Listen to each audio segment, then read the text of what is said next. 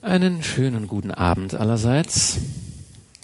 Sie haben sich nicht entmutigen lassen durch den etwas verwirrenden Erzählstil von E.T.A. Hoffmann. Ich hatte letztes Mal versäumt, das zu sagen. Irgendwo habe ich mal gelesen, E.T.A. Hoffmann hätte auch mit Drogen experimentiert und das hätte sich dann auch in seiner Literatur niedergeschlagen. Aber das weiß ich nicht sicher. Wer ist denn heute neu dabei? Sie sind neu dabei. Sie sind auch neu, Sie sind auch neu dabei. Gut. Das heißt, Sie wissen gar nicht, worum es eigentlich geht. Nicht. Okay. Äh, wir haben schon zwei Teile, oder ich habe schon zwei Teile gelesen von dem Roman äh, Meister Floh von E.T.A. Hoffmann. Aber ich werde versuchen, Sie mit einer möglichst knappen, kurzen Zusammenfassung äh, ein bisschen mit hineinzunehmen, dass sie da den Anschluss nicht verpassen. Und ich kann mir sogar vorstellen, dass den Anwesenden das nicht wehtut, wenn ich kurz nochmal zusammenfasse, worum es geht. Ähm, also.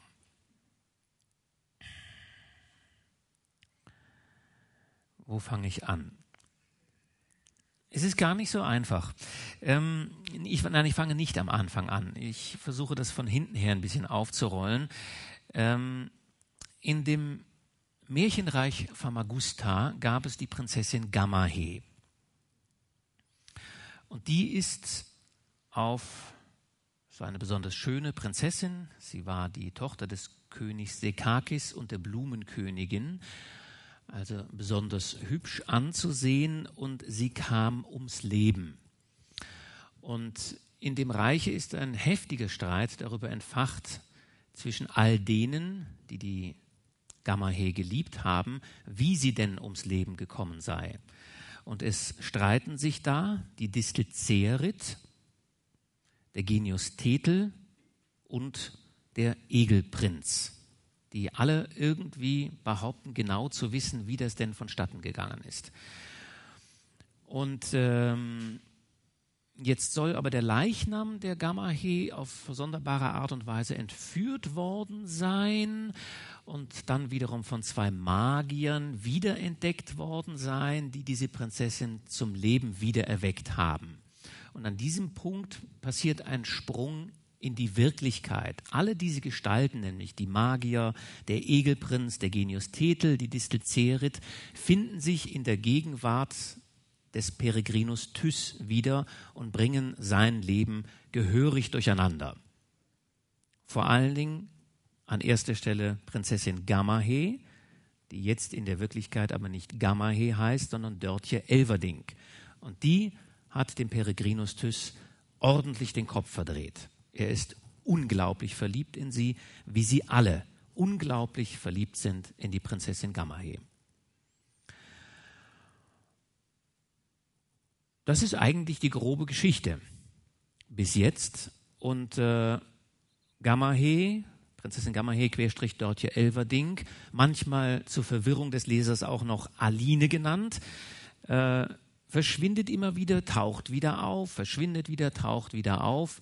Und eben an einem solchen Punkte haben wir letztes Mal oder habe ich letztes Mal aufgehört, wo nämlich die Dörtje Elverdink von dem Georg Pepusch, der eigentlich die Distel Cerit ist, entführt worden war.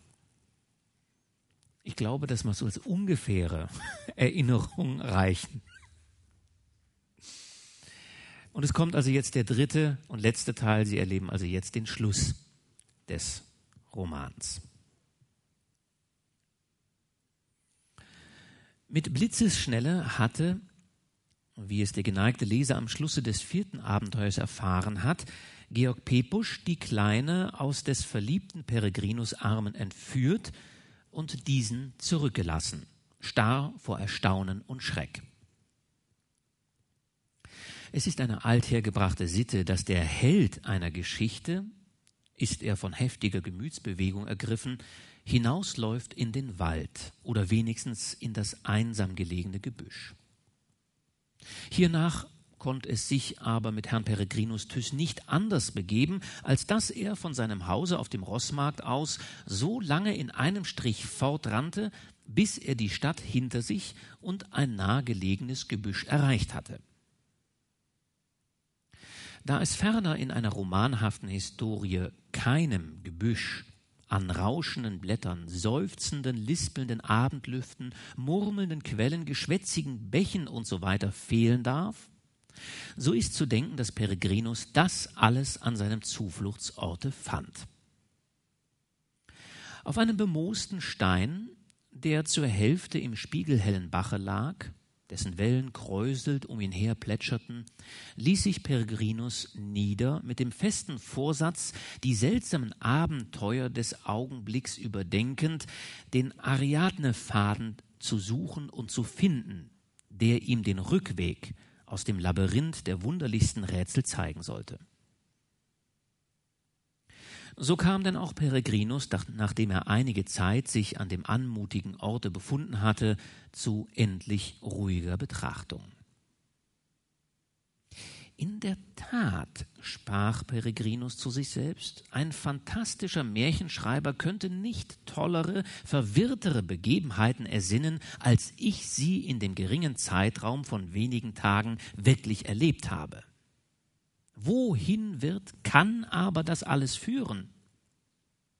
Wie wenn hinter dieser wunderlichen Maske eines Flohs ein böser Dämon stecke, der mich verlocken wollte ins Verderben, der darauf ausginge, mir alles Liebesglück, das in Dörtjes Besitz mir erblühen könnte, zu rauben auf schnöde Weise. Wäre es nicht besser, sich des kleinen Ungetüms gleich zu entledigen? Da muss ich kurz hinzufügen, diesen Meister Floh hatte ich eben nicht erwähnt. Der hat sich schon im ersten Teil des Romans dem Peregrinus Tyst zugesellt und steht ihm bei, bei allen Abenteuern, die er zu bestehen hat. Und er hat ihm vor allen Dingen ein kleines Geschenk gemacht, nämlich eine mikroskopisch kleine Linse, die er ihm ins Auge werfen kann und mit deren Hilfe Peregrinus Tyss die Gedanken der anderen Menschen lesen kann. Jetzt denkt er aber darüber nach, sich diesen, diesen kleines Ungetüms sich zu entledigen. Das war, unterbrach Meister Floh das Selbstgespräch des Peregrinus, das war ein sehr unfeiner Gedanke, Herr Peregrinus Thys. Glaubt ihr, dass das Gedankenlesemikroskop, welches ich euch anvertraute, ein geringes ist? Kann euch dies Geschenk nicht als das entscheidendste Kennzeichen meiner aufrichtigen Freundschaft gelten? Schämt euch, dass ihr so misstrauisch seid. Doch ist es hier weder Ort noch Zeit, euch zu widerlegen und eines Besseren überzeugen zu wollen. Es würde vielleicht auch von gar keinem Nutzen sein. Nur eine einzige Sache möchte ich euch noch entdecken.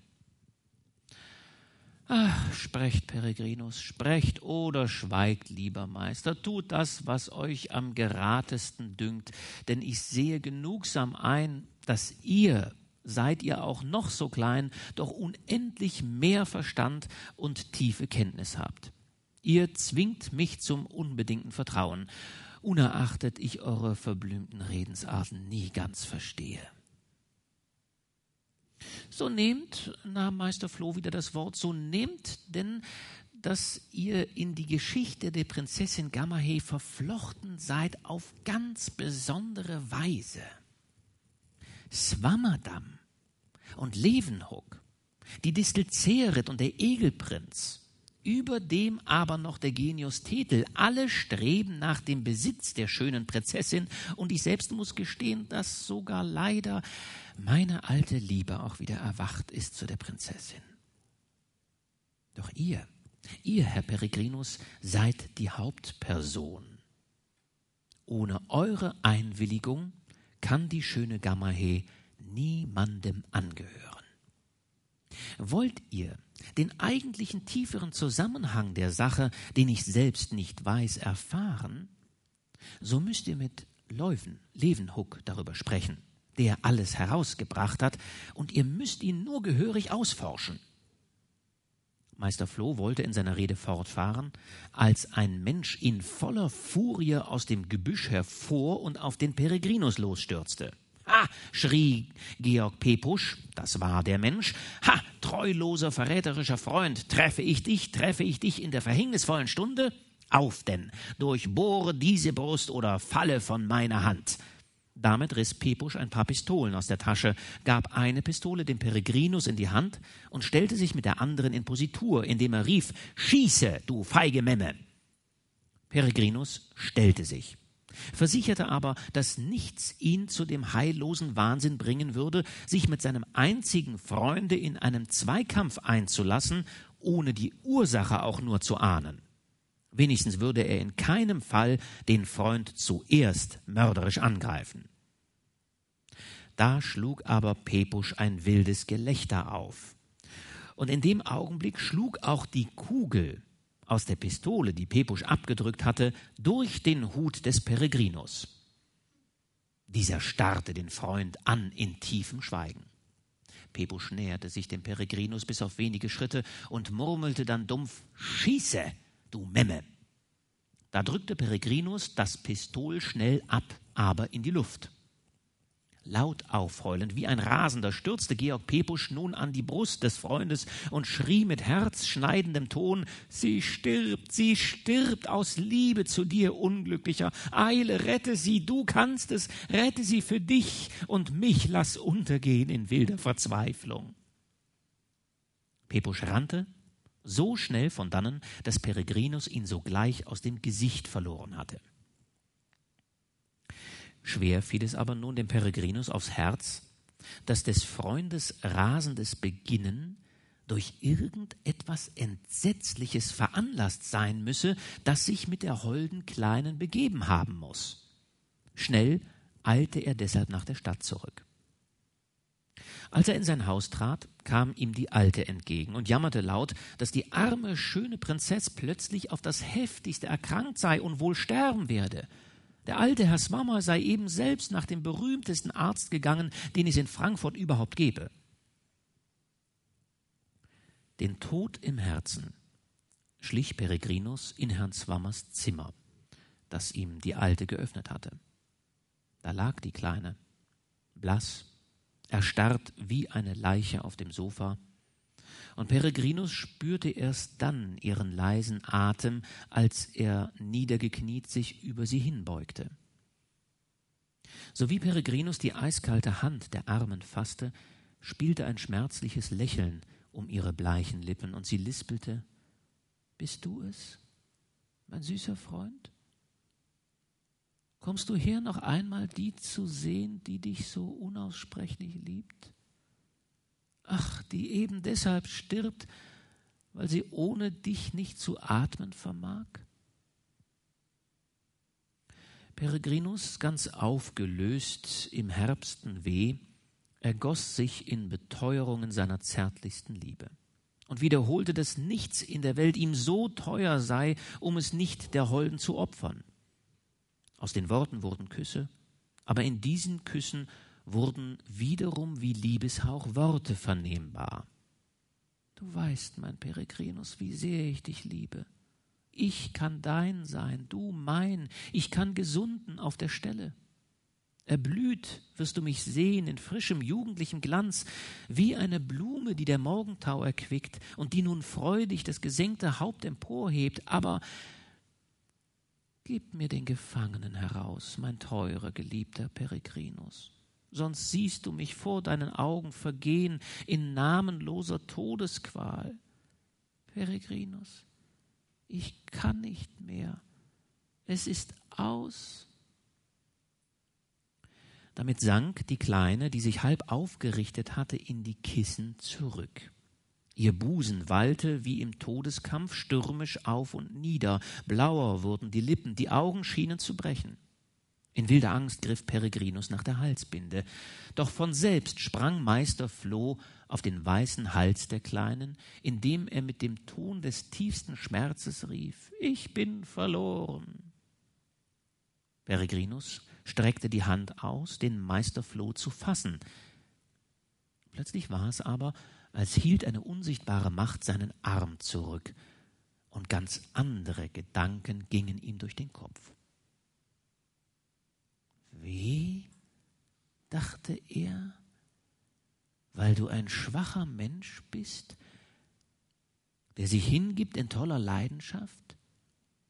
der im Wahnsinn aufgeregter Begier das für Wahrheit nimmt, was doch nur lügnerischer Trug sein kann? Darum willst du den treulos verraten, dem du deinen Schutz zugesagt? Nein, nein, ermahne dich, Peregrinus, lieber den Tod leiden als treulos sein. Ah, gib den Gefangenen, ich sterbe, so stammelte die Kleine mit verlöschender Stimme. Nein, rief Peregrinus, indem er in heller Verzweiflung die Kleine in die Arme fasste. Nein, nimmermehr, aber lass mich mit dir sterben. In dem Augenblick ließ sich ein durchdringender harmonischer Laut hören, als würden kleine Silberglöckchen angeschlagen. Dörtje, plötzlich frischen Rosenschimmer auf Lippen und Wangen, sprang auf vom Sofa und hüpfte in ein konvulsivisches Gelächter ausbrechend im Zimmer umher. Sie schien vom Tarantelstich getroffen, wiewohl es wahrscheinlich nur ein Stich des Meister Flohs war. Entsetzt betrachtete Peregrinus das unheimliche Schauspiel, und ein gleiches tat der Arzt, der ganz versteinert in der Türe stehen blieb, und dem Herrn Zwammer, der ihm folgen wollte, den Eingang versperrte.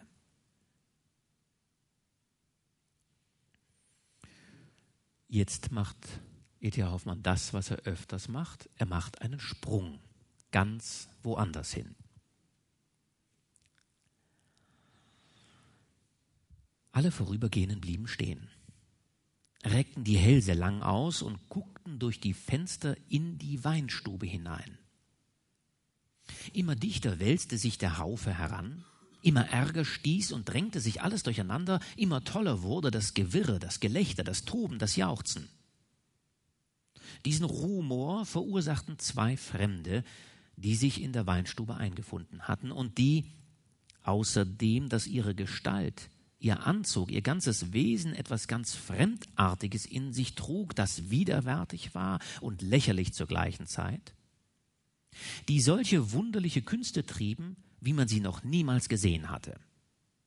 Der eine, ein alter Mensch von abscheulichem, schmutzigem Ansehen, war in einen langen, sehr engen Überrock von fahlschwarzem, glänzendem Zeuge gekleidet. Er wusste sich bald lang und dünn zu machen, bald schrumpfte er zu einem kurzen, dicken Kerl zusammen, und es war seltsam, dass er sich dabei ringelte wie ein glatter Wurm. Der andere, hoch frisiert, im bunten seidenen Rock, eben solchen Unterkleidern, großen silbernen Schnallen, flog dagegen einmal über das andere hoch hinauf an die Stubendecke und ließ sich sanft wieder herab, indem er mit heiserer Stimme misstönende Lieder in gänzlich unbekannter Sprache trällerte. Nach der Aussage des Wirts waren beide, einer kurz auf den anderen, als ganz vernünftige, bescheidene Leute in die Stube getreten und hatten Wein gefordert. Dann blickten sie sich schärfer und schärfer ins Antlitz und fingen an zu diskutieren. Unerachtet ihre Sprache allen Gästen unverständlich war, so zeigte doch Ton und Gebärde, dass sie in einem Zank begriffen waren, der immer heftiger wurde. Plötzlich standen sie in ihrer jetzigen Gestalt verwandelt da und begannen das tolle Wesen zu treiben, das immer mehr Zuschauer herbeilockte. Der Kellner wurde endlich ungeduldig, dass der eine wunderliche Fremde nicht aufhörte, sich groß und klein zu machen, ohne auf ihn zu achten, und hielt ihm die Flasche Burgunder, die er bestellt hatte, dicht unter die Nase. Sogleich sog sich der Fremde an der Flasche fest und ließ nicht nach, bis der letzte Tropfen eingeschlürft war. Dann fiel er wie ohnmächtig in den Lehnsessel und konnte sich nur ganz schwach regen. Die Gäste hatten mit Erstaunen gesehen, wie er während des Trinkens immer mehr aufgeschwollen und nun ganz dick und unförmlich erschien. Des anderen Flugwerk schien nun auch zu stocken. Er wollte sich keuchend und ganz außer Atem niederlassen. Als er aber gewahrte, dass sein Gegner halbtot dalag, sprang er schnell auf ihn zu und begann ihn mit geballter Faust derb abzubläuen. Da riss ihn aber der Hauswirt zurück und erklärte, dass er ihn gleich zum Hause hinauswerfen werde, wenn er nicht Ruhe halte. Wollten sie beide ihre Taschenspielerkünste zeigen, so möchten sie das tun, jedoch ohne sich zu zanken und zu prügeln wie gemeines Volk. Nun, den Flugbegabten schien es etwas zu verschnupfen, dass der Wirt ihn für einen Taschenspieler hielt. Er versicherte, dass er nichts weniger sei als ein schnöder Gaukler, der lose Künste treibe. Ansonsten habe er die Ballettmeisterstelle bei dem Theater eines berühmten Königs bekleidet. Jetzt privatisiere er als schöner Geist und heiße, wie es sein Metier erfordere, nämlich Monsieur le Genie. Sei er im gerechten Zorn über den fatalen Menschen dort etwas höher gesprungen als gebührlich, so sei das seine Sache und gehe niemanden etwas an. Der Wirt meinte, dass das alles noch keine Prügelei rechtfertige. Der schöne Geist erwiderte indessen, dass der Wirt den boshaften, hinterlistigen Menschen nur nicht kenne, da er ihm sonst einen zerbläuten Rücken recht herzlich gönnen würde. Der Mensch sei nämlich ehemals französischer Douanier gewesen, nähere sich jetzt vom Aderlassen, Schröpfen und Barbieren und heiße Monsieur Egel. Ungeschickt, tölpisch, gefräßig sei er jedem zur Last. Nicht genug, dass der Taugenichts überall, wo er mit ihm zusammentreffe, ihm den Wein vor dem Maule wegsaufe, so führe er auch der Verruchte jetzt nichts Geringeres im Schilde, als ihm die schöne Braut wegzukarpern, die er aus Frankfurt heimzuführen gedenke. Der Douanier nun hatte alles gehört, was der schöne Geist vorbrachte. Er blitzte ihn an mit den kleinen, giftiges Feuer sprühenden Augen und sprach dann zum Wirt Glaub doch, Herr Wirt, nichts von dem allem, was der Galgenschwengel, der unnütze Haseland dort hergeplappert. Fürwahr ein schöner Ballettmeister, der mit seinen Elefantenfüßen den zarten Tänzerinnen die Beine zerquetscht. Und seine Verse, die haben eben solche plumpen Füße wie er selbst und taumeln hin und her wie Betrunkene und treten die Gedanken zu Brei. Und da denkt der einbildische Faselhans, weil er zuweilen schwerfällig durch die Lüfte flattert wie ein verdrossener Gänsericht, müsste deshalb die schönste seine Braut sein. Der schöne Geist schrie darauf, Du tückischer Satanswurm sollst den Schnabel des Gänserichts fühlen, und wollte von neuem in voller Furie auf den Douanier los. Der Wirt erfasste ihn aber von hinten mit starkem Arme und warf ihn unter dem unaussprechlichsten Jubel des versammelten Haufens zum Fenster hinaus. Der Wirt packte alsdann den Douanier, und der flog ebenso schnell und behende zur Türe hinaus, als der schöne Geist durchs Fenster. Bald darauf entstand auf dem Hausflur ein unziemlicher Lärm. Der Wirt rannte hinaus, um nachzusehen, welch ein Satan den neuen Rumor errege. Da erblickte er zu seiner nicht geringen Verwunderung einen jungen Menschen, der mit einer Faust den schönen Geist, mit der anderen aber den Douanier bei der Brust gepackt hatte, und indem seine glühenden Augen wild rollten, wütend schrie Ha, satanische Brut, du sollst mir nicht in den Weg treten, du sollst mir meine Gamma nicht rauben. Dazwischen kreischten der schöne Geist und der Douanier. Ein wahnsinniger Mensch, rettet, rettet uns, Herr Wirt, er will uns ermorden, er misskennt uns. Ei, rief der Wirt, ei, lieber Herr Georg Pepusch, was fangen Sie denn an? Sind Sie denn von diesen wunderlichen Leuten beleidigt worden? Irren Sie sich vielleicht in den Personen? Dies ist der Ballettmeister Herr Le Genie und dieser der Douanier, Monsieur Egel. Hm? Ballettmeister Le Genie? Douanier Egel? wiederholte Pepusch mit dumpfer Stimme. Er schien aus einem Traum erwachend, sich auf sich selbst besinnen zu müssen. Indessen waren auch zwei ehrsame Bürgersleute aus der Stube getreten, die den Herrn Georg Pepusch ebenfalls kannten und die ihm auch zuredeten, ruhig zu bleiben und die schnakischen fremden Leute gehen zu lassen. Aber noch einmal wiederholte Pepusch Ballettmeister Le Genie, Douanier Egel und ließ die Arme kraftlos herabsinken.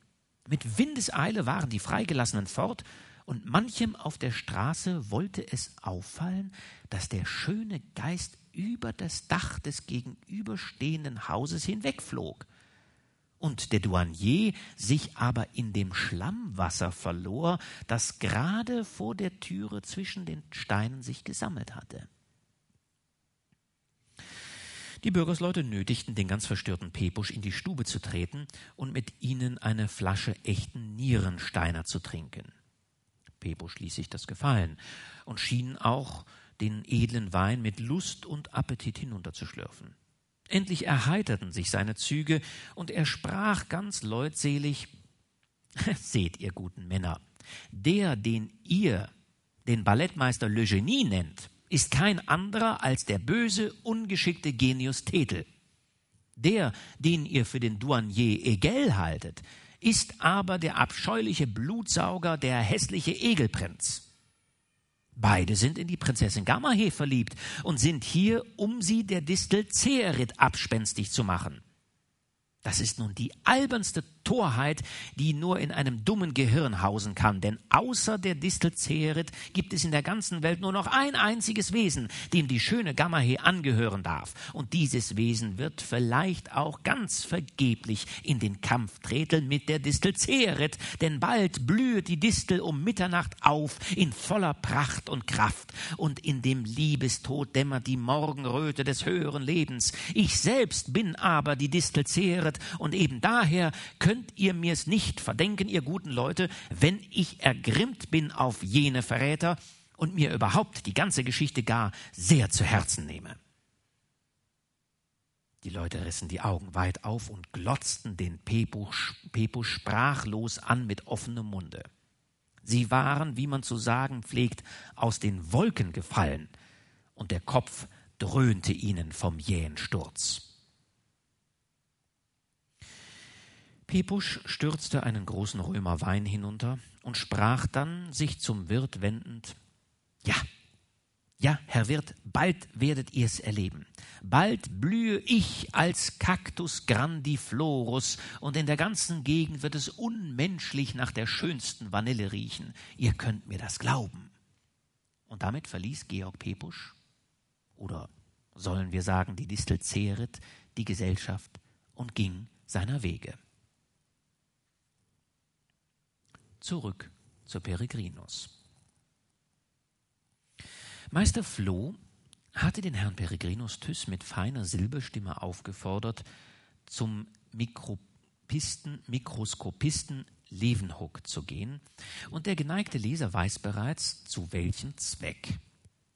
Peregrinus begab sich auch wirklich auf den Weg dahin. Levenhoek empfing den Peregrinus mit süßlich widerwärtiger Freundlichkeit. Da aber Peregrinus das mikroskopische Glas in der Pupille hatte, so half dem Herrn Anton von Levenhoek alle Freundlichkeit, alle Demut ganz und gar nichts.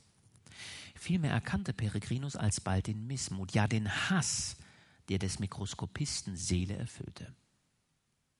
Während er versicherte, wie sehr ihn des Herrn Thyss Besuch ehre und erfreue, lauteten die Gedanken aber, Ah, ich wollte, dass dich der schwarz gefiederte Satan zehntausend Klafter tief in den Abgrund schleudere.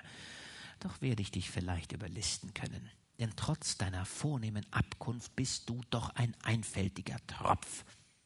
Du glaubst, dass die schöne Dörtje Elverdink dich liebt und willst sie vielleicht gar heiraten? Wende dich nur deshalb an mich, dann fällst du doch trotz der Macht, die dir innewohnt, ohne dass du es weißt, fällst in meine Hand, und ich werde alles anwenden, dich zu verderben und der Dörtje sowie des Meisters Floh habhaft zu werden.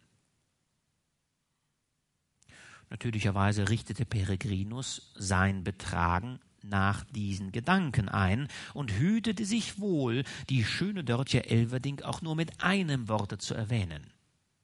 Vielmehr gab er vorgekommen zu sein, Herrn von Levenhucks gesammelte naturhistorische Merkwürdigkeiten und Mikroskope in Augenschein zu nehmen. Während nun Levenhuck die großen Schränke öffnete, sagte Meister Floh dem Peregrinus ganz leise ins Ohr, dass auf dem Tische am Fenster sein des Peregrinus Horoskop liege. Peregrinus näherte sich behutsam und blickte scharf hin. Da sah er nun zwar allerlei Linien, die sich mystisch durchkreuzten, und andere wunderbare Zeichen. Da es ihm indessen an astrologischer Kenntnis gänzlich mangelte, so konnte er so scharf hinblicken, als er nur wollte, alles blieb ihm doch undeutlich und verworren. Seltsam schien es ihm nur, dass er den roten, glänzenden Punkt in der Mitte der Tafel, auf der das Horoskop entworfen, ganz deutlich für sein Selbst anerkennen musste. Je länger er den Punkt anschaute, desto mehr gewann dieser die Gestalt eines Herzens. Peregrinus merkte wohl, wie Levenhoek sich mühte, ihn von dem Horoskop abzuziehen, und beschloss ganz vernünftig, seinen freundlichen Feind ohne alle weitere Umschweife geradezu um die Bedeutung der geheimnisvollen Tafel zu befragen, da er ja wusste, dass er nicht Gefahr laufe, belogen zu werden. Levenhoek versicherte, hämisch lächelnd, dass ihm nichts größere Freude verursachen könne, als seinem hochverehrtesten Freunde die Zeichen auf der Tafel zu erklären.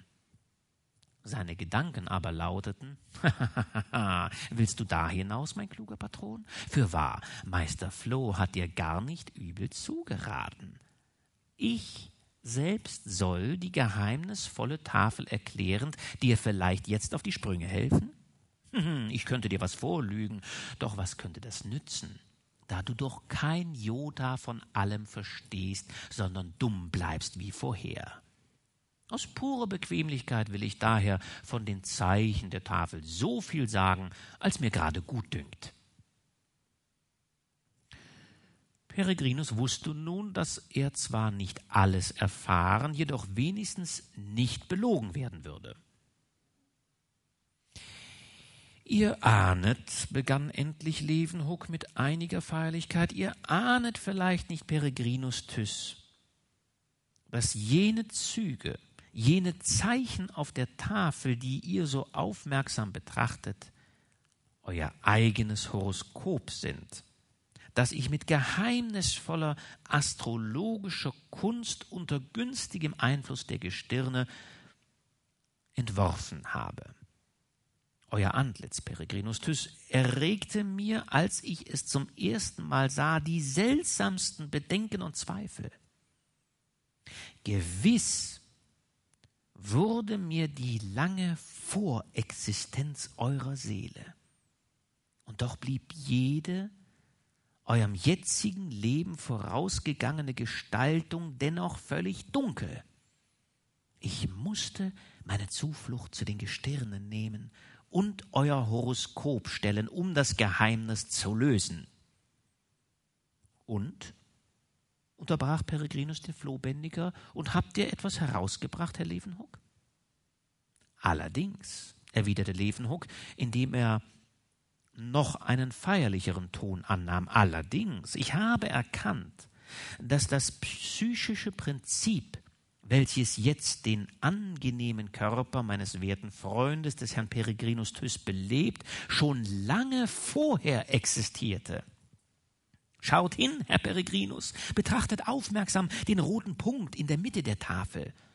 Das seid ihr nicht allein selbst, sondern als strahlender Karfunkel lagt ihr damals im tiefen Schacht der Erde, aber über euch, hingestreckt auf die grüne Fläche des Bodens, schlummerte die holde Gammahe. Seltsamer, Fremde Konstellationen durchschneiden nun euer Leben von dem Zeitpunkt an, als der Gedanke sich gestaltete und zum Herrn Peregrinus Thys wurde. Ihr seid im Besitz eines Talismans, ohne es zu wissen.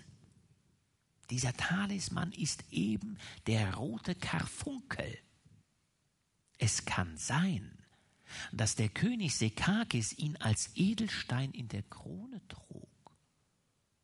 Oder dass er, Sekakis, gewissermaßen selbst der Karfunkel war. Genug.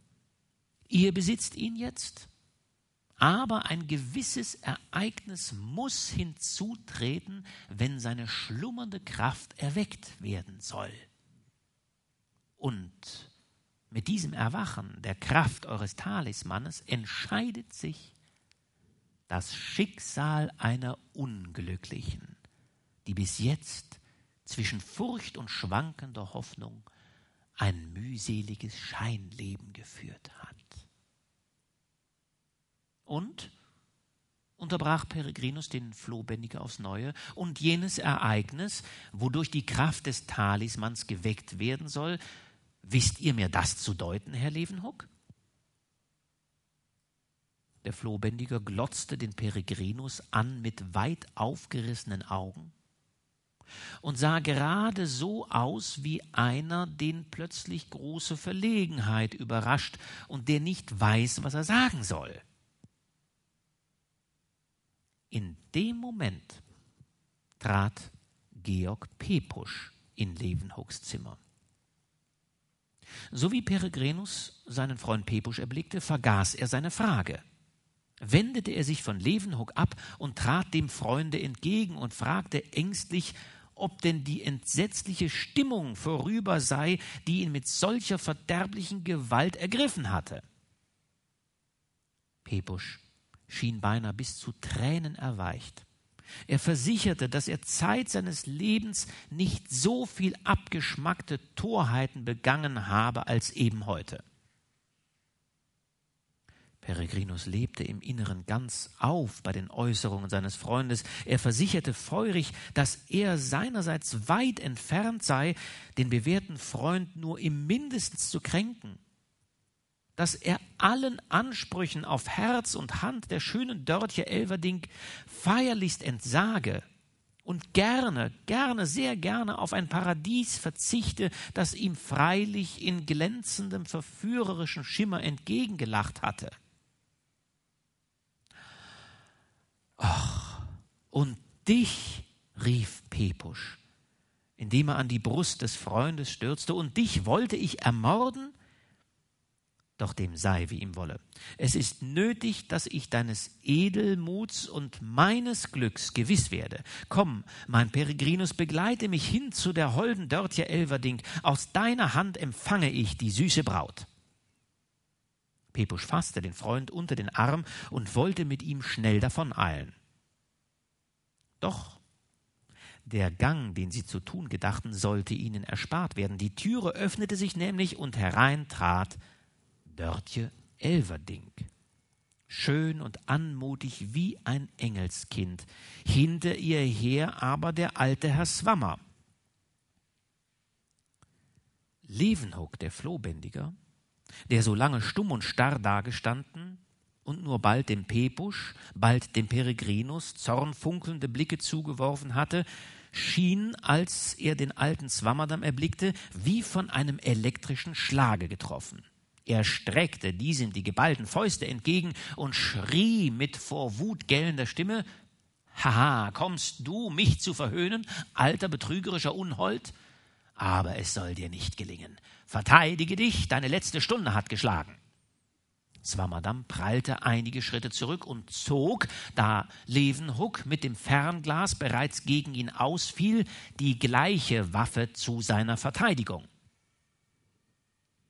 bekämpfen sich ja immer mit Ferngläsern, was zuletzt schon einmal stattgefunden hatte. Georg Pebusch warf sich zwischen die Kämpfenden und indem er einen mörderischen Blick Levenhucks, der den Gegner zu Boden gestreckt haben würde, geschickt mit der linken Faust wegschlug, drückte er mit der rechten die Waffe, womit der Swammerdamm eben loslegen wollte, hinab, so dass sie den Levenhuck nicht verwunden konnte. Pepusch erklärte dann laut, dass er irgendeinen Streit, irgendeinen gefährlichen Kampf zwischen Levenuk und Swammerdam nicht eher zulassen werde, bis er die Ursache ihres Zwists von Grund aus erfahren habe. Peregrinus fand das Beginnen seines Freundes so vernünftig, dass er ebenfalls zwischen die Kämpfer trat und sich ebenso erklärte wie Pepusch. Und Peregrinus mühte sich eben, die erhitzten Gemüter zu besänftigen, als die Gesellschaft sich wiederum vermehrte. Unter widerwärtigem Kreischen und hässlichem Geschrei wurde die Türe aufgestoßen und hinein stürzte der schöne Geist, Monsieur le Genie, und der Bartscherer Douanier Egel, mit wilder, entsetzlicher Gebärde sprangen sie los auf die Kleine, und Douanier Egel hatte sie schon bei der Schulter gepackt, als Pepusch den hässlichen Feind mit unwiderstehlicher Gewalt wegdrängte, ihn gleichsam mit dem ganzen biegsamen Körper umwand und dermaßen zusammendrückte, dass er ganz lang und spitz in die Höhe schoss, indem er vor Schmerz laut aufbrüllte. Während dies dem Douanier Egel geschah, hatten die beiden Mikroskopisten bei der Erscheinung der Feinde sich augenblicklich miteinander versöhnt und den schönen Geist, Monsieur Le Genie, gemeinschaftlich bekämpft mit vielem Glück. Nichts half es nämlich dem schönen Geist, dass er sich, als er unten gehörig abgebläut worden war, zur Stubendecke erhob denn beide, Levenhoek und Swammerdam, hatten kurze, dicke Knüppel ergriffen und trieben den schönen Geist, so wie er herabschweben wollte, durch geschickt applizierte Schläge immer wieder in die Höhe. Es war ein zierliches Ballonspiel, bei dem freilich der schöne Geist, notgedrungen, die ermüdendste und zugleich die undankbarste Rolle übernommen hatte, nämlich die des Ballons. Fehlt es auch über den eigentlichen Ausgang des Kampfes in Leeuwenhoeks Zimmer gänzlich an bestimmten Nachrichten? So steht doch nichts anderes zu vermuten, als dass die beiden Mikroskopisten mit Hilfe des jungen Herrn Georg Pepusch einen vollständigen Sieg über die bösen, feindlichen Gesellen erfochten haben mussten. Der Krieg mit den dämonischen Fremden schien aber der kleinen Dörtje großes Entsetzen einzujagen. Sie schmiegte sich fest an Peregrinus und flehte ihn an, sie fortzuschaffen aus diesem bedrohlichen Getümmel. Peregrinus konnte das umso weniger ablehnen, als er überzeugt sein musste, dass es auf dem Kampfplatze seiner Hilfe nicht bedurfte. Er brachte daher die Kleine zu sich nach Hause in die Mieträume des Herrn Zwammer. Es genügt zu sagen, dass die Kleine, als sie sich mit Herrn Peregrinus allein befand, aufs Neue alle Künste der feinsten Koketterie anwandte, um ihn in ihr Netz zu verlocken mochte er es auch noch so fest im Sinn behalten, dass das alles Falschheit sei und nur dahin ziele, seinen Schützling, den Meister Floh, in Sklaverei zu bringen, so ergriff ihn doch eine solche Verwirrung, dass er so gar nicht an das mikroskopische Glas dachte, welches ihm zum wirksamen Gegengift gedient haben würde. Meister Floh geriet so aufs neue in Gefahr aber er wurde jedoch auch diesmal durch Herrn Zwammer gerettet, der gerade mit Georg Pepusch eintrat. Herr Swammer schien ausnehmend vergnügt. Pepusch hatte dagegen Wut und Eifersucht im glühenden Blick. Peregrinus aber verließ sofort das Zimmer, um sich dem unheilvollen Einfluss der Dörtjer Elverding zu entziehen.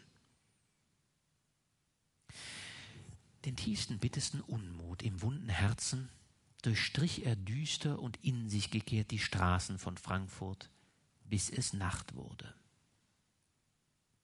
Ohne es zu gewahren, vielleicht aus unbewusster Scheu in sein Haus zurückzukehren, war er in mancherlei Nebenstraßen und zuletzt in die Kallbecher Gasse geraten. Peregrinus schaute auf und gewahrte, dass er vor dem schmalen, hohen Hause stand, in welchem der Buchbinder Lämmerhirt wohnte. Er erblickte in luftiger Höhe die hell erleuchteten Fenster des fleißigen Mannes. Schwer fiel es dem Peregrinus aufs Herz, dass er in der Verwirrung der letzten Zeit vergessen hatte, dem Buchbinder Lämmerhirt verschiedene Arbeiten zu bezahlen, die er für ihn gefertigt hatte. Er beschloss, gleich am folgenden Morgen hinzugehen und seine Schuld zu tilgen und ging alsbald zu seinem Hause zurück, wo er sofort in tiefen Schlaf verfiel.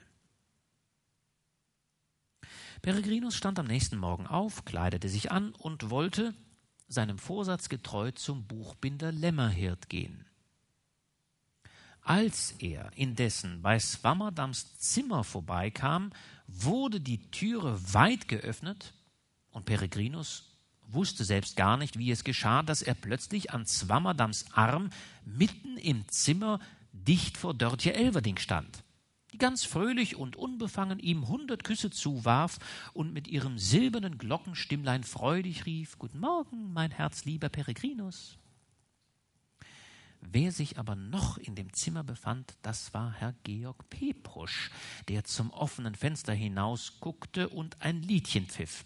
Jetzt warf er das Fenster heftig zu und drehte sich um. Ach, sieh da, rief er, als gewahre er jetzt erst den Freund Peregrinus. Ach, sieh da, du besuchst deine Braut? Ah, das ist in der Ordnung, und jeder Dritte dabei nur lästig. Ich werde mich darum auch gleich fortpacken. Doch zuvor lass es dir sagen, mein guter Freund Peregrinus, dass Georg Pepusch jede Gabe verschmäht, die der barmherzige Freund ihm gleich dem armen Sünder hinwirft wie ein Almosen. Verwünscht sei deine Aufopferung, ich will dir nichts zu verdanken haben. Nimm sie hin, die schöne Gamahe, die dich so innig liebt. Aber hüte dich, dass die Distel Zeherit nicht Wurzel fasst und die Mauern deines Hauses zersprengt. Georgs Ton und das ganze Betragen grenzte an Brutalität. Und Peregrinus wurde von dem tiefsten Unmut erfüllt, als er gewahrte, wie sehr ihn Pepusch in seinem ganzen Beginnen missverstanden hatte. Nie, sprach er, nie ist es mir in den Sinn gekommen, dir in den Weg zu treten. Der Wahnsinn eifersüchtiger Verliebtheit spricht aus dir, sonst würdest du bedenken, wie schuldlos ich an allem bin, was du in deiner eigenen Seele ausgebrütet hast. Verlange nicht, dass ich die Schlange töten soll, die du zu deiner Selbstqual näherst in deiner Brust. Und dass du es nur weißt. Dir warf ich keine Gabe hin, dir brachte ich kein Opfer, als ich der schönsten, vielleicht dem höchsten Glück meines Lebens entsagte. Andere, höhere Pflichten, ein unwiderrufliches Wort zwangen mich dazu. Pebusch ballte in wildem Zorn die Faust und erhob sich gegen den Freund. Da sprang aber die Kleine zwischen die Freunde und fasste die Hand des Peregrinus, indem sie lachend lief, rief Lass doch nur die geckische Distel laufen. Sie hat nichts als wirres Zeug im Kopf und ist, wie es Distelart ist, starr und störrisch, ohne zu wissen, was sie eigentlich will. Du bist mein und bleibst es auch, mein süßer, herzlieber Peregrinus. Damit zog die Kleine den Peregrinus auf das Kanapee und setzte sich ohne weitere Umstände auf seinen Schoß. Pepusch aber rannte, nachdem er sich die Nägel sattsam zerkaut hatte, wild zur Türe hinaus. Die Kleine wiederum in das fabelhafte, verführerische Gewand von Silberzindel gekleidet, war ebenso anmutig, ebenso ganz liebreiz als sonst. Peregrinus fühlte sich durchströmt von der elektrischen Wärme ihres Leibes. Und doch wehten ihn dazwischen eiskalte, unheimliche Schauer an wie Todeshauch. Zum ersten Mal glaubte er tief in den Augen der Kleinen etwas seltsam Lebloses, Starres zu gewahren. Und der Ton ihrer Stimme, ja selbst das Rauschen des wunderlichen Silberzindels schien ein fremdartiges Wesen zu verraten, dem nimmermehr zu trauen sei. Peregrinus Weit entfernt, das kleine süße Ding zu kränken mit etwa falschem Verdacht, unterdrückte mit Gewalt seine Gefühle. und wartete nur auf einen günstigen Moment, sich loszuwickeln und der Schlange des Paradieses zu entfliehen. Aber, sprach Dörtje endlich, aber wie kommst du mir heute vor, mein süßer Freund, so frostig, so unempfindlich? Was liegt dir im Sinn, o oh, du mein Leben? Hm. Kopfschmerz, erwiderte Peregrinus so gleichmütig, als er es nur vermochte. Kopfschmerz, Grillen, einfältige Gedanken, nichts anderes ist es, das mich etwas verstört, mein holdes Kind. Lass mich ins Freie und alles ist vorüber in wenigen Minuten. Äh, mich ruft ohne dies noch ein Geschäft. Es ist, rief die Kleine, indem sie rasch aufsprang, es ist alles gelogen, du Kleiner, aber du bist ein böser Affe, der erst gezähmt werden muss. Doch für jetzt lasse ich dich ziehen. Und Peregrinus war froh, als er sich auf der Straße befand und begab sich in die Kalbecher Gasse. Als Peregrinus an Lämmerhirts Türe pochte, rief eine sanfte weibliche Stimme herein. Er öffnete die Türe. Ein Mädchen die sich allein in der Stube befand, trat ihm entgegen und fragte ihn freundlich, was ihm zu Diensten stehe. Mag es dem geneigten Leser genügen, wenn gesagt wird, dass das Mädchen ungefähr achtzehn Jahre alt sein mochte, dass sie mehr groß als klein, und schlank im reinsten Ebenmaß der Glieder gewachsen war, dass sie hellbraunes Haar und dunkelblaue Augen und eine Haut hatte, die das zarte Flockengewebe schien von Lilien und Rosen so wie Peregrinus der holden Jungfrau ins Auge blickte, war es ihm, als ob der Engel des Lichts vor ihm stehe, an dessen Hand er eingehen werde in das Reich namenloser Liebeswonne und Sehnsucht. Das Mädchen wiederholte, indem sie, vor Peregrinus starrem Blick errötend, sittsam die Augen niederschlug, wiederholte die Frage, was dem Herrn beliebe. Mühsam stotterte Peregrinus heraus, ob der Buchbinder Lämmerhirt hier wohne. Als nun das Mädchen erwiderte, dass Lämmerhirt allerdings hier wohne, dass er aber in Geschäften ausgegangen sei, da sprach Peregrinus wirr durcheinander von Einbänden, die er bestellt, von Büchern, die Lämmerhirt ihm verschaffen habe sollen. Zuletzt kam er dann ein wenig zurück ins Geleise geordneter Gedanken und gedachte der Prachtausgabe des Ariost, die Lämmerhirt in roten Maroquin hatte binden sollen, mit reicher goldener Verzierung. Da war es aber, als durchführe die holde Jungfrau ein elektrischer Funke. Sie schlug die Hände zusammen und rief, Tränen in den Augen, Ach Gott, Sie sind Herr Thyss. Sie machte eine Bewegung, als wolle sie Peregrinus Hand ergreifen, trat aber schnell zurück, und ein tiefer Seufzer schien die volle Brust zu entlasten. Dann überstrahlte ein anmutiges Lächeln der Jungfrau Antlitz wie liebliches Morgenrot, und sie ergoß sich nun in Dank und Segenswünschen dafür, dass Peregrinus, des Vaters, der Mutter Wohltäter sei. Sie räumte schnell des Vaters Lehnstuhl ab, der mit Büchern, Skripturen, Heften, ungebundenen Drucken bepackt war, rückte den Stuhl heran und lud mit anmutiger Gastlichkeit den Peregrinus ein, sich niederzulassen.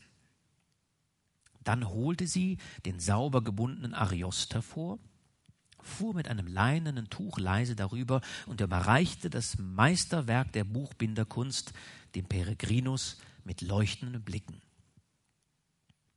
Peregrinus nahm einige Goldstücke aus der Tasche.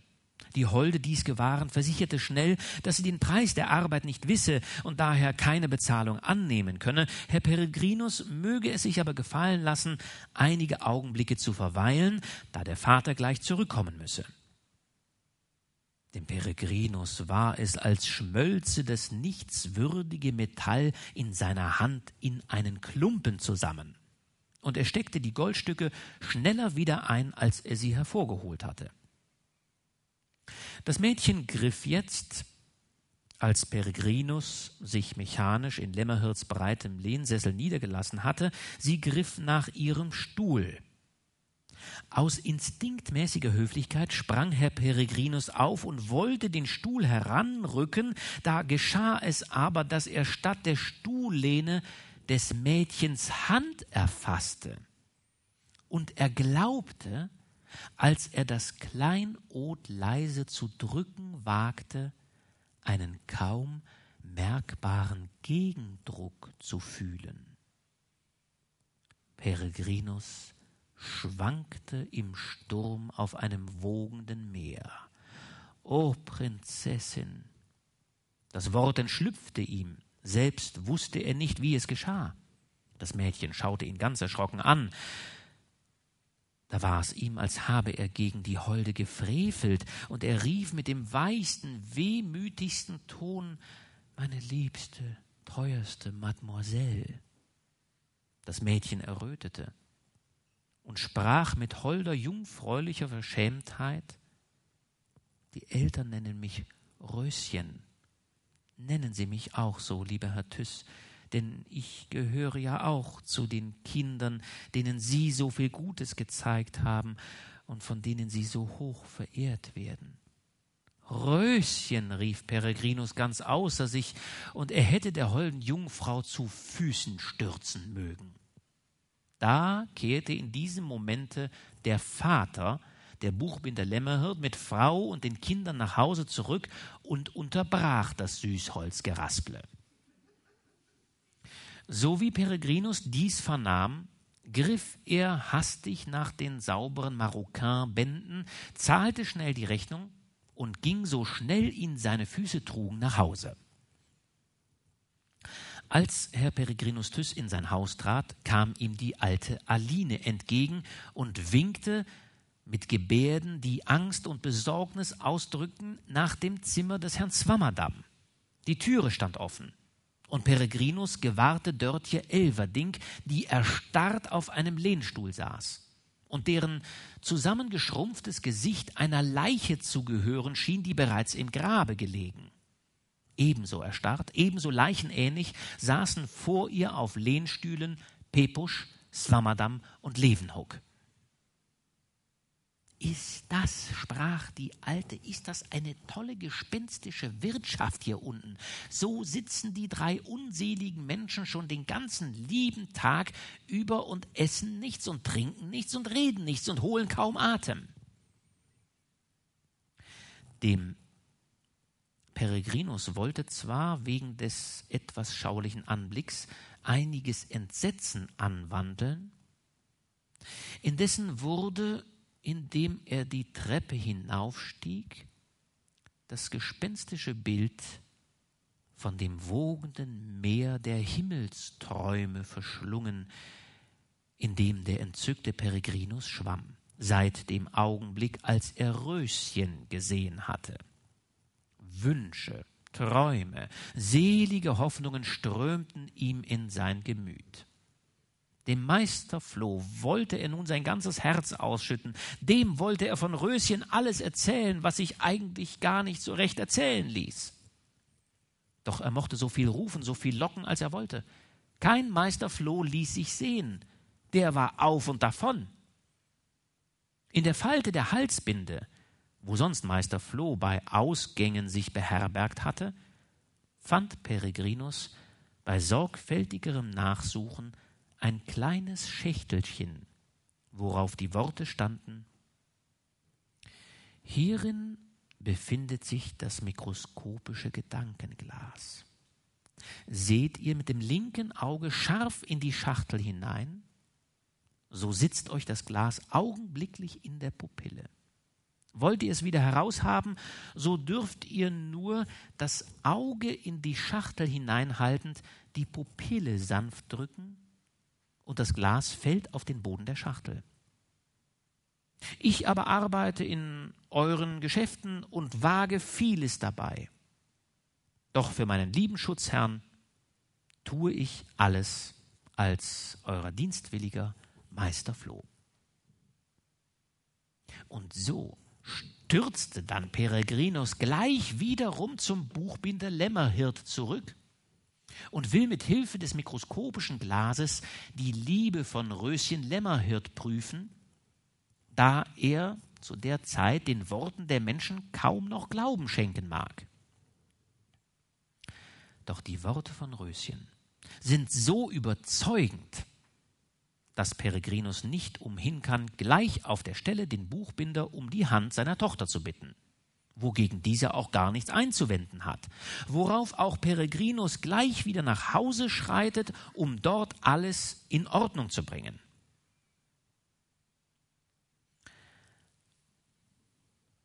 Alle glaubwürdige und sehr authentische Notizen, aus denen diese wundersame Geschichte entnommen, stimmen darin überein. Und der hundertjährige Kalender bestätigt es, dass gerade in der Nacht, da Herr Peregrinus Thyss als glücklicher Bräutigam nach Hause kam, der Vollmond sehr hell und freundlich schien, so dass der ganze Rossmarkt sich in seinem Silberglanz gar anmutig geputzt hatte. In seinem Zimmer angekommen, fiel Peregrinus aber sogleich auf sein Bett und versank dann in den tiefsten Schlummer. Alsdann fuhr aber ein heller, flackernder Schein bei Peregrinus Augen vorüber. Er erwachte halb aus der Betäubung und gewahrte zu seinem nicht geringen Erstaunen den Meister Floh, der in seiner mikroskopischen Gestalt, jedoch in den schönsten faltenreichen Talar gehüllt, eine hoch auflohnende Fackel in den Vorderpfötchen haltend, emsig und geschäftig in dem Zimmer auf und nieder hüpfte und dabei feine, gellende Töne ausstieß. Herr Peregrinus wollte sich ganz aus dem Schlafe ermuntern, doch plötzlich zuckten tausend feurige Blitze durch das Gemach, das bald von einem einzigen glühenden Feuerballe erfüllt schien. Dadurch zog aber ein milder aromatischer Duft das wilde Feuer, das alsbald wegloderte und zum sanften Mondesschimmer wurde. Peregrinus fand sich plötzlich wieder auf einem prächtigen Throne stehend, in den reichen Gewändern eines indischen Königs, das funkelnde Diadem auf dem Haupte, die bedeutungsvolle Lotusblume statt des Zepters in der Hand. Der Thron aber stand in einem unübersehbaren Saal errichtet, dessen tausend Säulen schlanke, himmelhohe Zedern waren. Dazwischen erhoben aus dunklem Gesträuch die schönsten Rosen sowie wundervolle süßduftende Blumen jeder Art ihre Häupter empor, wie in dürstender Sehnsucht nach dem reinen Azur, das durch die verschlungenen Zweige der Zedern glänzend, wie mit liebenden Augen hinabblickte. Peregrinus erkannte sich selbst. Er fühlte, dass der zum Leben entzündete Karfunkel glühe in seiner eigenen Brust und dass er einst der König Sekakis, der Vater der Gammahe gewesen war. Im fernsten Hintergrunde bemühte sich der Genius Thetel in die Lüfte zu steigen. Doch erreichte er nicht die halbe Höhe der Zedernstämme, sondern plumpte immer wieder schmachvoll zur Erde nieder. Hier kroch aber der garstige Egelprinz in widerwärtigen Krümmungen hin und her und suchte sich auf ekelhafte Weise bald dick aufzublasen, bald sich lang zu ziehen, und dabei stöhnte er, Gammahe ist doch mein. In der Mitte des Saals saßen auf kolossalen Mikroskopen Levenhuck und Swammerdamm und schnitten gar klägliche, jämmerliche Gesichter, indem sie sich vorwurfsvoll wechselweise zuriefen, Seht ihr, seht ihr, das war der Punkt im Horoskop, dessen Bedeutung ihr nicht herausbringen konntet. Auf ewig ist uns der Talisman der Karfunkel verloren. Dicht an den Stufen des Thrones schienen aber Dörtje Elverdink und Georg Pepusch in tiefe Ohnmacht versunken. Peregrinus oder wir dürfen ihn jetzt so nennen, König Sekakis, schlug den Königsmantel, dessen Falten seine Brust bedeckten, zurück, und aus seinem Inneren schoss der Karfunkel, wie Himmelsfeuer blendende Strahlen durch den weiten Saal. Mit einem dumpfen Geächze zerstäubte der Genius Thetel, indem er sich eben aufs Neue in die Höhe schwingen wollte. Er zerstäubte in unzählige farblose Flocken, die wie vom Sturme gejagt sich im Gebüsche verloren. Mit dem entsetzlichsten Tone des herzzerschneidendsten Jammers krümmte sich der Egelprinz zusammen, verschwand in der Erde und vernahm ein unwilliges Brausen, als nehme die Erde den hässlichen, unwillkommenen Egelprinz nur ungern auf in ihrem Schoß. Levenhock und Swammerdam waren von den Mikroskopen herab in sich selbst zusammengesunken, und man vernahm aus ihrem angstvollen Stöhnen und Ächzen, aus ihren bangen Todesseufzern, dass eine harte Qual sie erfasst hatte. Aber Dörtje Elverdink und Georg Pepusch oder wie sie hier besser zu benennen sind, die Prinzessin Gamahe und die Distel Zerit, waren aus ihrer Ohnmacht erwacht und hingekniet vor dem Könige, zu dem sie in sehnsüchtigen Seufzern zu flehen schienen. Doch sie senkten den Blick zur Erde, als vermöchten sie nicht den Glanz des strahlenden Karfunkels zu ertragen. Und dann erschien plötzlich Aline, die alte Haushälterin, die plötzlich in wunderlichen Kleidern angetan zwischen den beiden Mikroskopisten stand und wahrhaftig und wahrhaftig die Königin von Golkonda war. Die Mikroskopisten waren aber auf solche Weise zusammengeschrumpft, dass sie kaum noch eine Spanne hoch zu sein schienen. Die Königin von Golkonda nahm die Kleinen, welche merklich ächzten und stöhnten, an ihre Brust und liebkoste und hätschelte sie wie kleine Bübchen, indem sie ihnen mit tändelnden Worten freundlich zusprach. Darauf legte die Königin von Golkonda ihre niedlichen Püppchen in zwei kleine, sehr zierlich aus dem schönsten Elfenbein geschnitzte Wiegen, indem sie dabei sang Schlaf, mein Kindchen, schlaf, in Garten gehen zwei Schaf, ein schwarzes und ein weißes und so weiter und so weiter. Während dies geschah, knieten die Prinzessin Gamahe und die Distel Zerit noch immer auf den Stufen des Throns. Da sprach Peregrinus oder der König Sekakis? Nein. Verstoben ist der Irrtum, der dein Leben verstörte, du geliebtes Paar. Kommt an meine Brust, Geliebte. Der Strahl des Karfunkels wird euer Herz durchdringen und ihr werdet die Seligkeit des Himmels genießen. Mit einem Laut freudiger Hoffnung erhoben sich beide, die Prinzessin Gamahe und die Distel Zerit, und Peregrinus drückte sie fest an sein flammendes Herz. So wie er sie losließ, fielen sie sich in hohem Entzücken in die Arme. Verschwunden war die Leichenblässe von ihrem Antlitz, und frisches, jugendliches Leben blühte auf ihren Wangen, leuchtete aus ihren Augen. Meister Floh der so lange wie ein zierlicher Trabant an der Seite des Thrones gestanden hatte, nahm plötzlich seine natürliche Gestalt an und sprang, indem er laut gellend rief Alte Liebe rostet nicht, mit einem tüchtigen Satz hinein in Dörtjes Nacken. Doch, o oh Wunder, in demselben Augenblick lag auch Röschen in hoher unbeschreiblicher Anmut, holder Jungfräulichkeit prangend, überstrahlt von dem Glanz der reinsten Liebe, wie ein Cherub des Himmels, lag auch Röschen an Peregrinus Busen. Da rauschten die Zweige der Zedern, und höher und freudiger erhoben die Blumen ihre Häupter, und gleißende Paradiesvögel schwangen sich durch den Saal, und süße Melodien strömten aus den dunklen Büschen, und wie aus weiter Ferne hallte jauchzender Jubel. Und ein tausendstimmiger Hymnus der überschwänglichsten Lust erfüllte die Lüfte. Und hier endigte verblüffenderweise der Wachtraum des Peregrinus. Herr Peregrinus Thys hatte dann sofort in der Nähe der Stadt ein gar schönes Landhaus gekauft.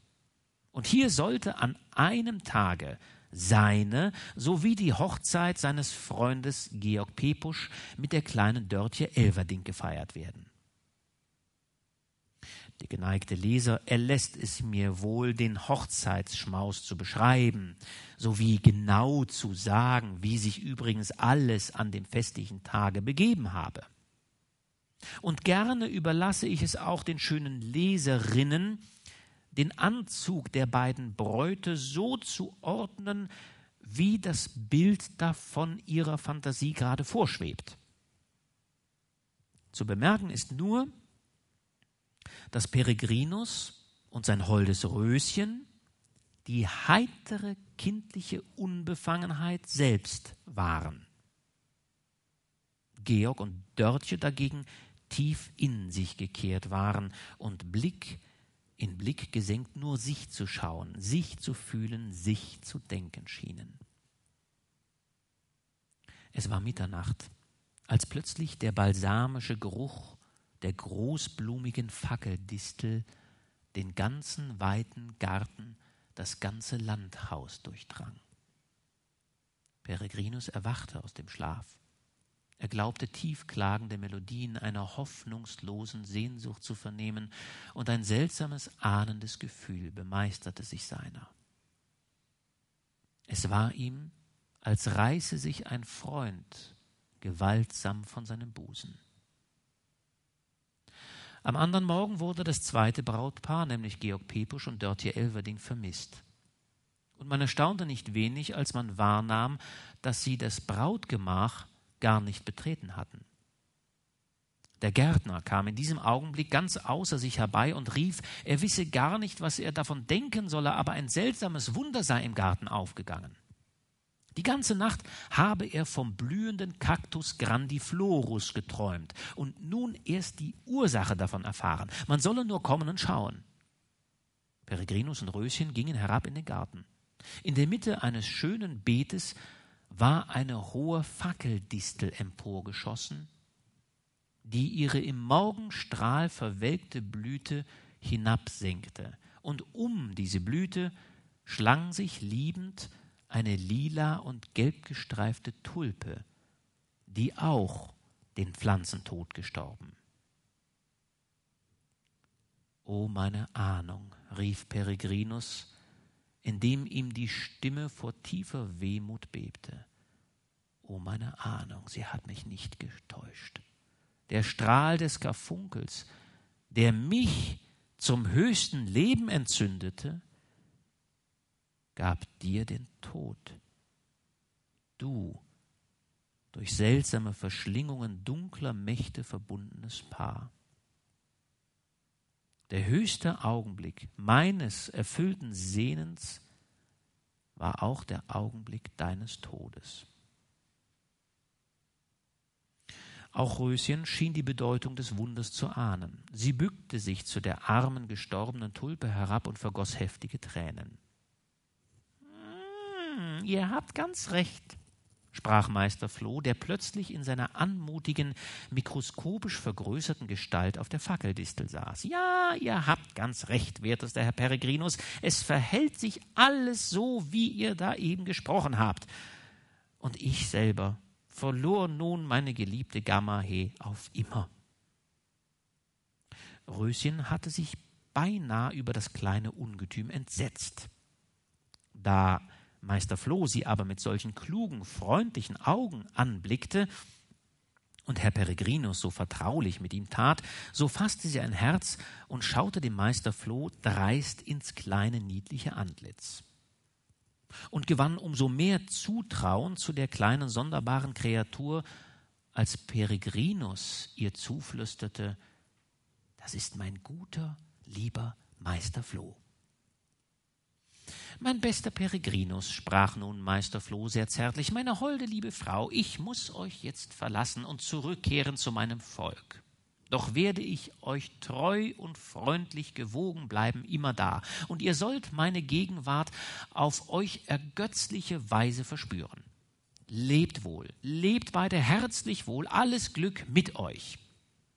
Meister Floh hatte während dieser Zeit wieder seine natürliche kleine Gestalt angenommen und war spurlos verschwunden. Wirklich, wirklich soll sich auch Meister Floh in der Familie des Herrn Peregrinus Thys stets als ein guter Hausgeist bewiesen haben und vorzüglich tätig gewesen sein, als nach Jahresfrist ein kleiner Peregrinus das holde Paar erfreute. Da hat Meister Floh nämlich am Bette der holden Frau gesessen und der Wärterin in die Nase gestochen, wenn sie eingeschlafen war. Gar hübsch war es aber von dem Meister Floh, dass er der Thyschen Nachkommenschaft am Christtage es nie an den zierlichsten, von den geschicktesten Künstlern seines Volkes ausgearbeiteten Spielsächelchen fehlen ließ. So aber den Herrn Peregrinus Thys auf gar angenehme Weise an jene verhängnisvolle Weihnachtsbescherung des ersten Kapitels erinnerte, die gleichsam das Nest der wunderbarsten, tollsten Ereignisse gewesen war.